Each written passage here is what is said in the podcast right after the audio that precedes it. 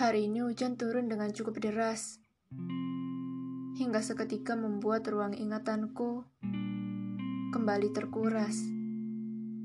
Setelah cukup lama tak kuhiraukan karena sudah malas.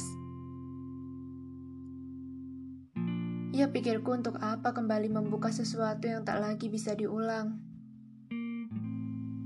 Jika pada akhirnya hanya membuat hal-hal suram dari masa lalu yang penuh penyesalan itu kembali datang. Namun bau tanah setelah hujan reda membuat binar memoriku kembali menyala.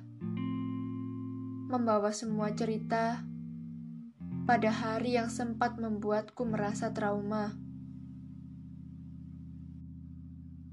Redupnya cahaya hidup pada hari itu cukup mampu membuat langkahku ragu untuk terus mengikuti arah. Tapi hari ini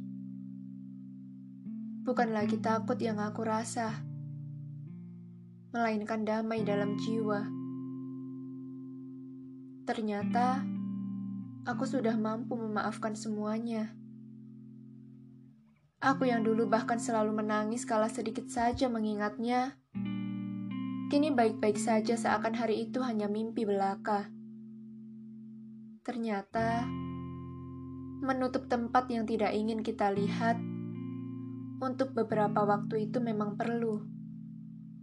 Karena dari situlah salah satu upaya melupa bisa menjadi nyata. Namun yang aku mengerti hari ini, terlepas dari apa pun yang pernah aku alami, aku belajar ikhlas dari hujan.